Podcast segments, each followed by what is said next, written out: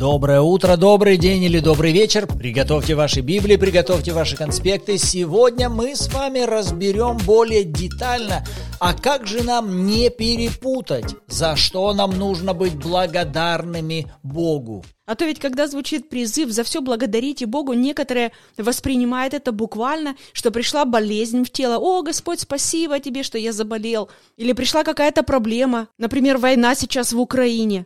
Нам что, теперь благодарить Бога за то, что бомбят города? За что именно мне благодарить Бога?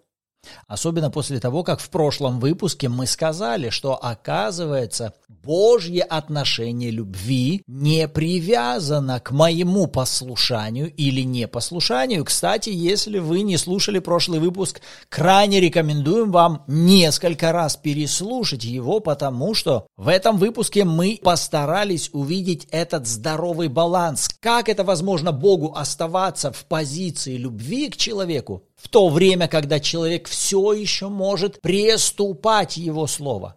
Но при этом мы показали, что непослушание преступления Слова Божьего небезопасно для самого человека. И перед тем, как мы перейдем с вами к тому, чтобы вспомнить, о чем мы говорили в предыдущем выпуске, давайте обратимся к Богу в молитве. Отец, во имя Иисуса, мы нуждаемся в Тебе. Святой Дух, говори, руководи и направляй а нам помоги принимать в радости и с благодарением.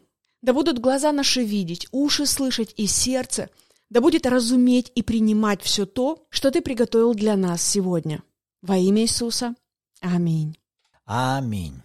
Итак, краткое напоминание того, что мы с вами уже рассмотрели – а мы с вами утвердили в самом начале, что неблагодарность и состояние недовольства является нездоровым состоянием человека.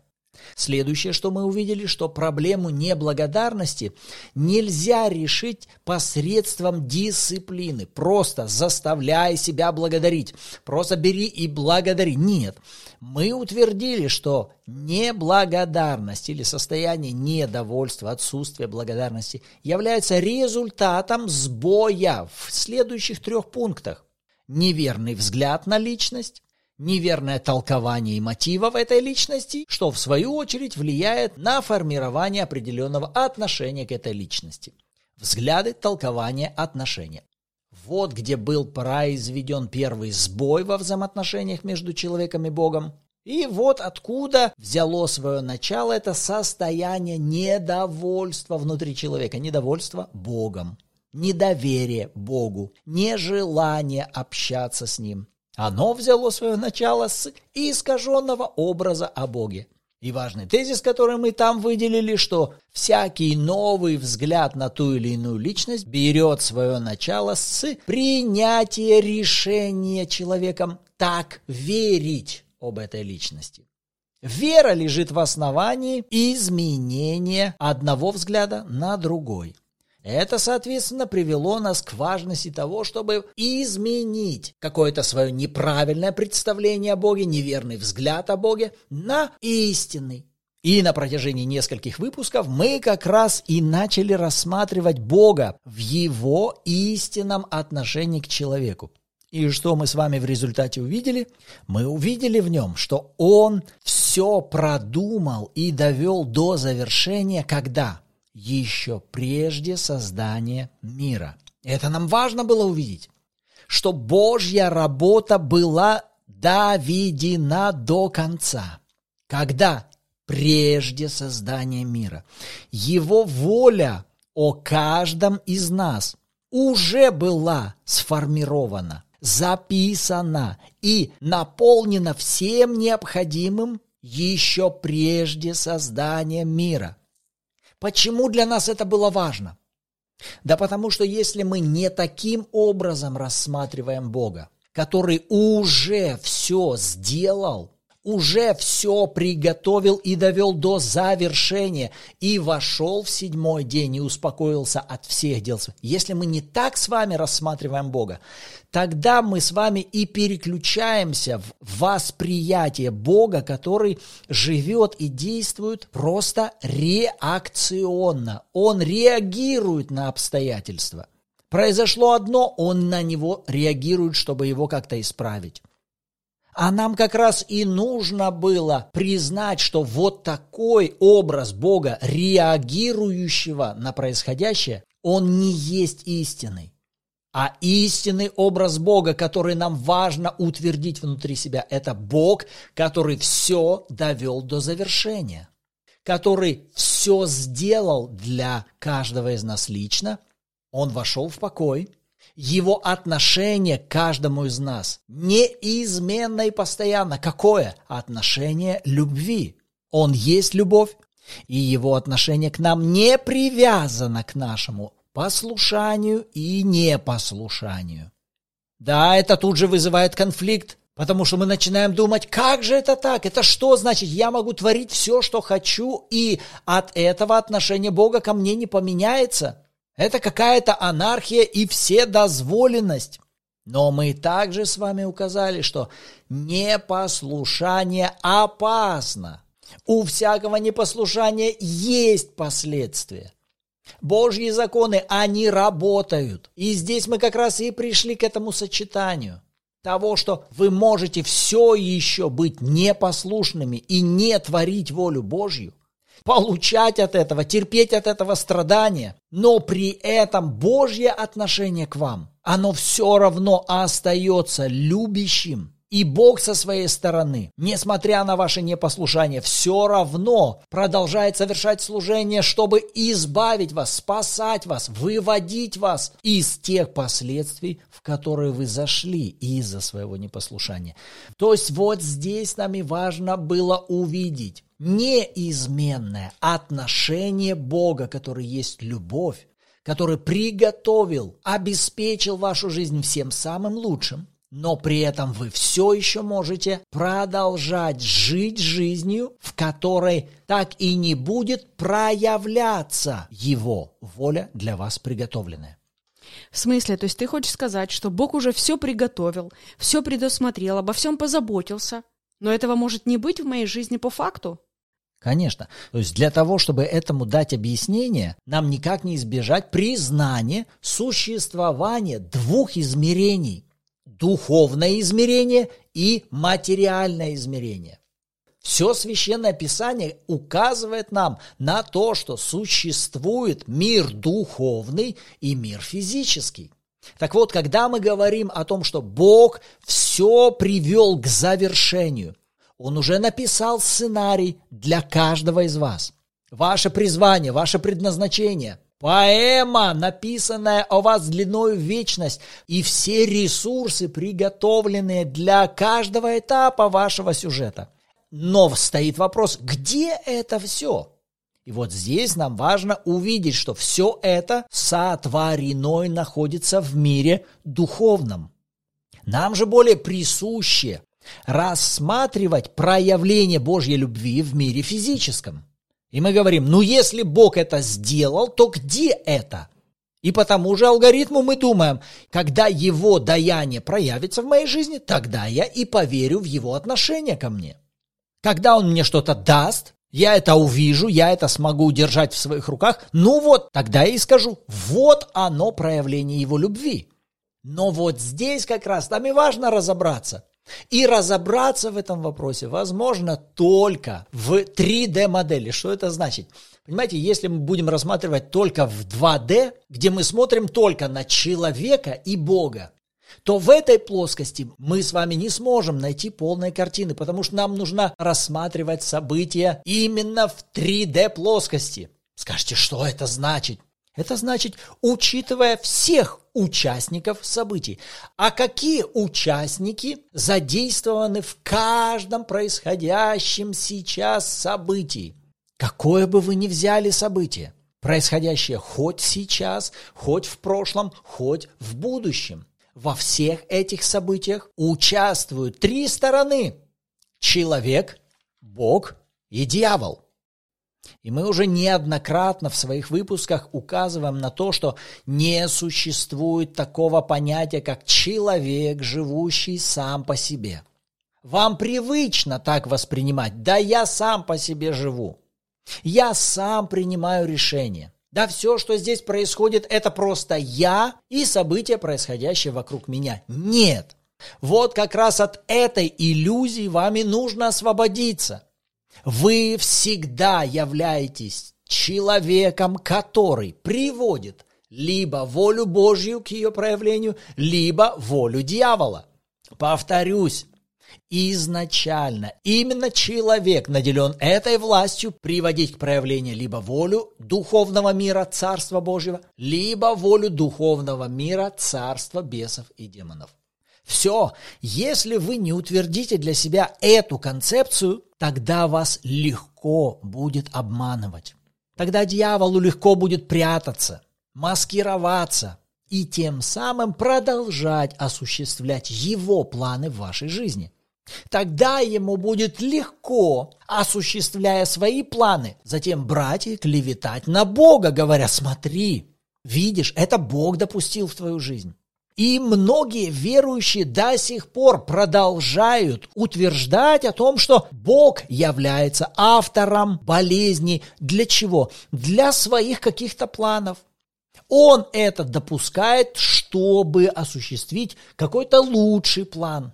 Например, научить человека чему-то, вразумить, направить его на путь истинный заставить его послушаться Господа, потому что до этого же Бог ему говорил, говорил, а он не слушался. Ну вот приходится ноги ломать, руки ломать, чтобы в конце концов человек просто остановился и задумался, и стал послушен Богу. И такого богословия в христианстве предостаточно. А это как раз и является вот этим результатом того, что дьявол все еще удерживает человека в этой 2D-модели, где его нет, дьявола нет, есть вот только ты и Бог, есть только плоскость ты и Бог. Есть только ты человечек и есть везде воля Божья. Вот это самая распространенная религиозная теология. За всем стоит воля Божья. Но повторюсь, в такой плоскости вы никогда не сможете видеть всей картины. Ориентации на местности не получится, точных диагнозов не получится а соответственно и производить какие-то перемены не получится. Вы не сможете отличить врага от друга. Вы не сможете понимать, с кем вам сотрудничать, а кому вам надо противостоять. Поэтому изначально нами нужно сориентироваться в этих трех соснах. Все, есть только человек, Бог и дьявол. И именно человек наделен властью приводить к проявлению либо волю Божью, либо волю дьявола. Все. Вот это нам нужно утвердить для себя раз и навсегда. То есть, другими словами, мы опять приходим к моменту выбора и решения. И никто в нашей жизни не может делать какой-либо выбор без нашего на то согласия. Бог, Он никогда не будет навязывать или заставлять нас принять свою волю, несмотря на то, что Он совершенная любовь, и Его воля значит воля совершенной любви для нас, то есть это самое-самое лучшее. При всем при этом он никогда не будет нас заставлять принимать его волю. Дьявол же, напротив, он не имеет этой власти навязывать нам свою волю, хотя очень активно этим занимается – но послушайте, дьявол не может просто так нагло влезть в нашу жизнь и совершать свои планы до тех пор, пока мы, как власть имеющие, не одобрим это, то есть не позволим, не разрешим, не дадим, скажем так, добро ему на то, чтобы он это делал. То есть это я выбираю, это я решаю, кому именно я буду позволять совершать свою работу в моей жизни, либо Богу, либо врагу. Почему для нас это важно? Смотрите, да потому что если вы не так будете думать, так не будете верить, то смотрите, в результате у вас будет получаться пассивная позиция веры – Смотрите, если вы будете оставаться в концепции, за всем стоит Бог, за всеми событиями стоит Бог, на все воля Божья, то тогда, смотрите, в этой модели мировоззрения, то, как вы затем будете воспринимать сами себя, это следующим образом. Хорошо, я понимаю, что все зависит от Бога, за вот этим плохим Бог стоит, за вот этим тоже Бог стоит, за вот этим хорошим тоже Бог стоит. Как же мне сделать, чтобы то плохое, которое у меня есть, поменялось на что-то хорошее. Естественная логика, мне надо как-то поменять Божье настроение, Божье отношение, чтобы ему захотелось сделать для меня хорошее. И, соответственно, этому ваш фокус направится на то, как бы мне вести себя хорошо, чтобы изменить Божьи отношения. Ему захотелось сделать для меня что-то хорошее. Соответственно, вы теперь будете работать на хорошесть, чтобы своей хорошестью смотивировать Бога на проявление Его благоволения в каких-то чудесах и видимых проявлениях. Все, вот таким образом вы сами закольцевали себя в эту религиозную ловушку. Это такие религиозные крысиные бега, из которых вы не сможете выбраться. Почему? Потому что вы думаете своим хорошим поведением оказывать влияние на Бога, чтобы ему захотелось для вас делать хорошее, а не плохое. Вот почему вот эта концепция, она никак не сможет вам давать объяснение тех или иных событий, и тем более помогать вам видеть правильные пути для изменений тех или иных обстоятельств. Но если вы понимаете, ага, Божье отношение, оказывается, ко мне неизменно. Оно утвердилось еще прежде создания мира. Следующее. Воля Божья для меня, она самая идеальная, самая совершенная. И она уже доведена до своего завершения. Бог для меня все сделал.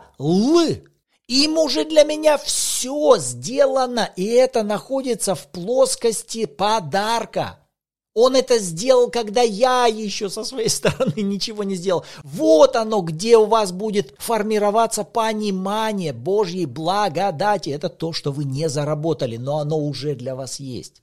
И вы понимаете, ага, в воле Божьей вот что для меня есть уже. Но оказывается, есть и другая личность в духовном мире. Это дьявол, и у него тоже есть свои планы для меня. У него есть какая-то своя стратегия, у него есть какие-то свои намерения, которые он хочет привести к проявлению. Таким образом, вы видите, что эти два духовных мира, мир Царства Божьего и мир Царства Дьявола, имеют одинаковые намерения. Какие? Чтобы быть приведенными к проявлению в мире физическом а единственная личность, благодаря которой могут осуществляться эти проявления, этой личностью является человек. Только тогда вы понимаете, почему ведется такая отчаянная борьба за человека. Почему бесам и демонам так нужен человек? Почему дьяволу нужен был именно человек? Перевести человека на свою сторону – на сотрудничество с собой или на взаимодействие с его словом. И сейчас хорошо вспомнить вопрос, который у нас прозвучал в начале. Как же мне не перепутать, за что именно мне благодарить Бога? Особенно посреди каких-то сложных ситуаций, которые происходят в жизни. Какая-то болезнь, какая-то проблема, давление, обстоятельства сложные. Как мне разобраться и не путаться, не делать больше этих ошибок? За что именно мне благодарить Бога? И для большей ясности давайте откроем Евангелие от Иоанна, 10 главу, 10 стих, слова Иисуса. Вор приходит только для того, чтобы украсть, убить и погубить. Я пришел для того, чтобы имели жизнь и имели с избытком. Что перед нами Иисус указывает? Вот планы и намерения врага, а вот мои намерения и планы в отношении вашей жизни. Вот чего ищет враг, а вот для чего я прихожу к вам. Иисус говорит, дьявол, вор, изначально он вор, в другом месте он скажет, он человека-убийца от начала. Его планы, его намерения в отношении к человеку неизменны. Он человека-убийца. Какова его стратегия в отношении человека? Украсть, убить и погубить. В отношении же Бога Иисус говорит, я, как явление Отца, показываю вам, что намерение Бога в отношении вас, чтобы вы имели жизнь и имели ее с избытком. Максимально кратко, дьявол всегда плохой дьявол. Бог всегда хороший Бог. всякое зло, всякое разрушение, всякое уменьшение. Есть осуществление воли дьявола, всякая жизнь, восстановление, исцеление и избыток. Есть осуществление воли Божьей в жизни этого человека. Поэтому наш вопрос, а как мне не перепутать, кто стоит за вот этим проявлением, Бог или дьявол? А за всяким проявлением вы сможете рассмотреть участие всегда двух сторон. Как Бога, так и дьявола.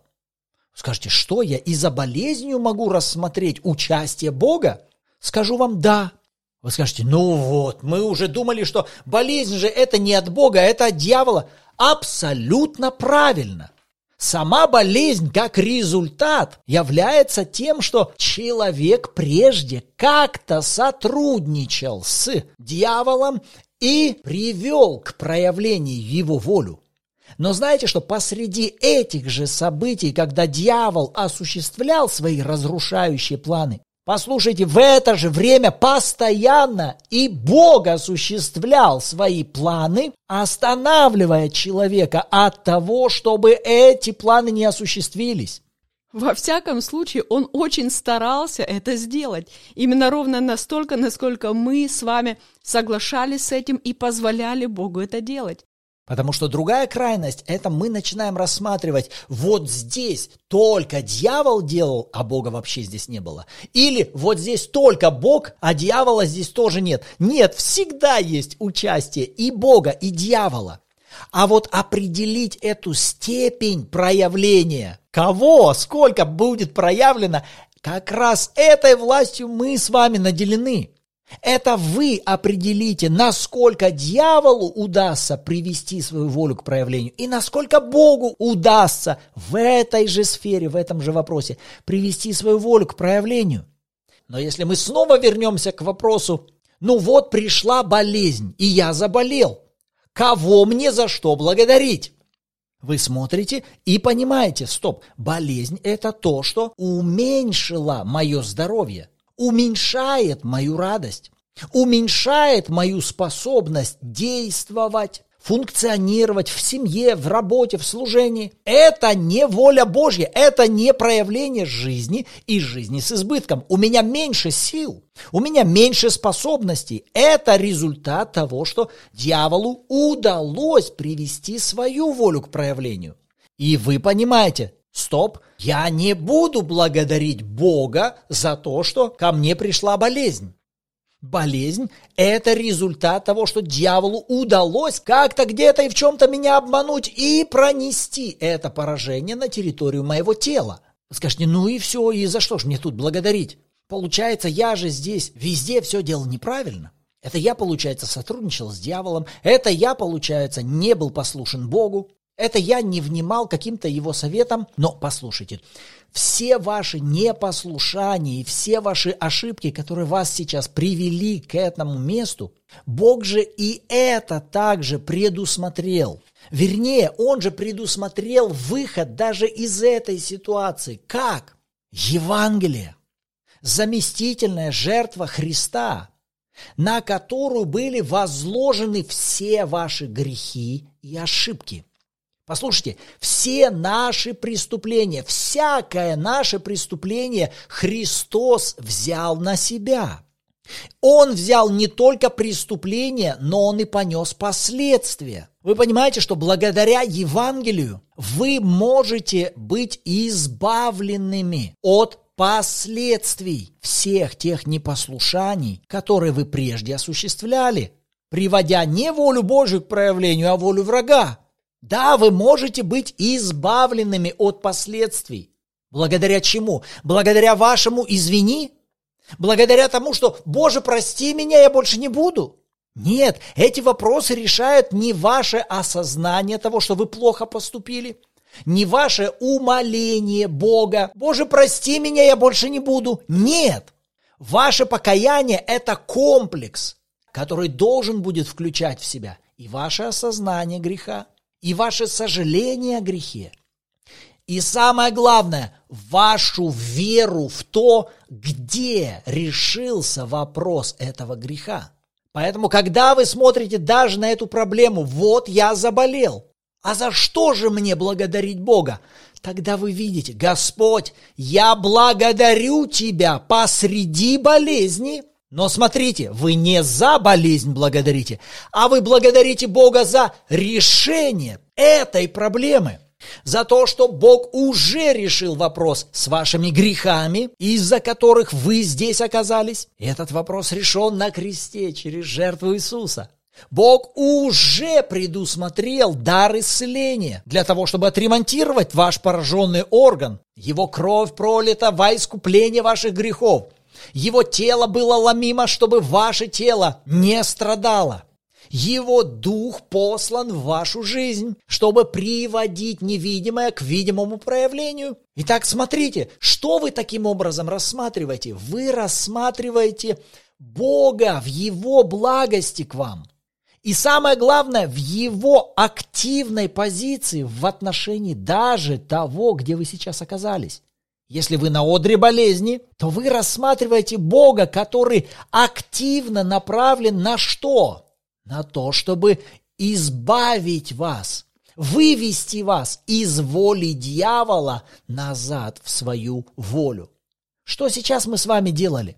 мы как раз с вами, учитывая, учитывая участие двух волей в этом событии, смотрите, могли отделить одно от другого.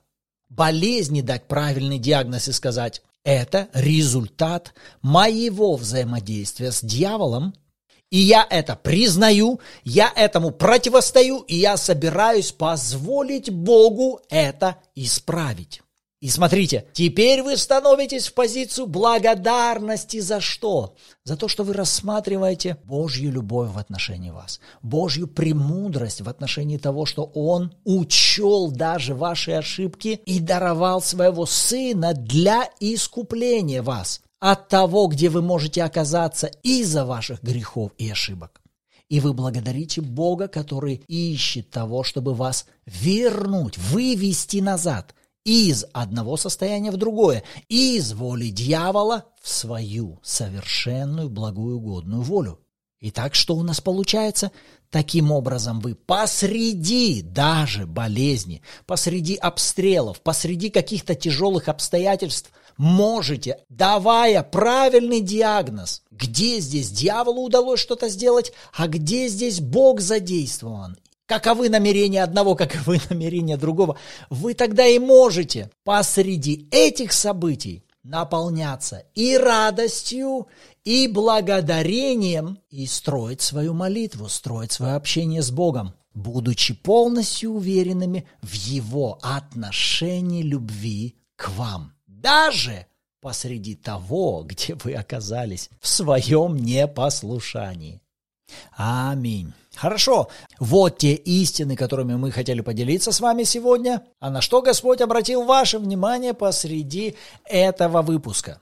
Кто из вас хочет поделиться вашими выводами, добро пожаловать, пишите в комментариях, либо же в чате Bible в Телеграме, где, кстати, каждую субботу, также в 14.00 по киевскому времени, у нас проходят онлайн-эфиры в аудиоформате. И вы сможете поделиться своими откровениями по желанию, послушать откровения других участников и вместе с нами погрузиться снова в размышления над Словом Божьим. Аминь.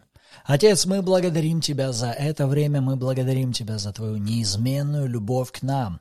Мы благодарим Тебя за то, что Ты всегда благ, Ты всегда милостив, Ты всегда страстен и твое желание, чтобы твоя благая, угодная и совершенная воля, она проявлялась в нашей жизни. Твое желание избавлять нас от всех планов и намерений врага. И мы хотим все больше и больше возрастать в доверии Тебе и в том, чтобы приводить Твою волю к проявлению в нашей жизни во имя Иисуса Христа. Аминь. Рады были быть сегодня с вами в следующем выпуске. Услышимся.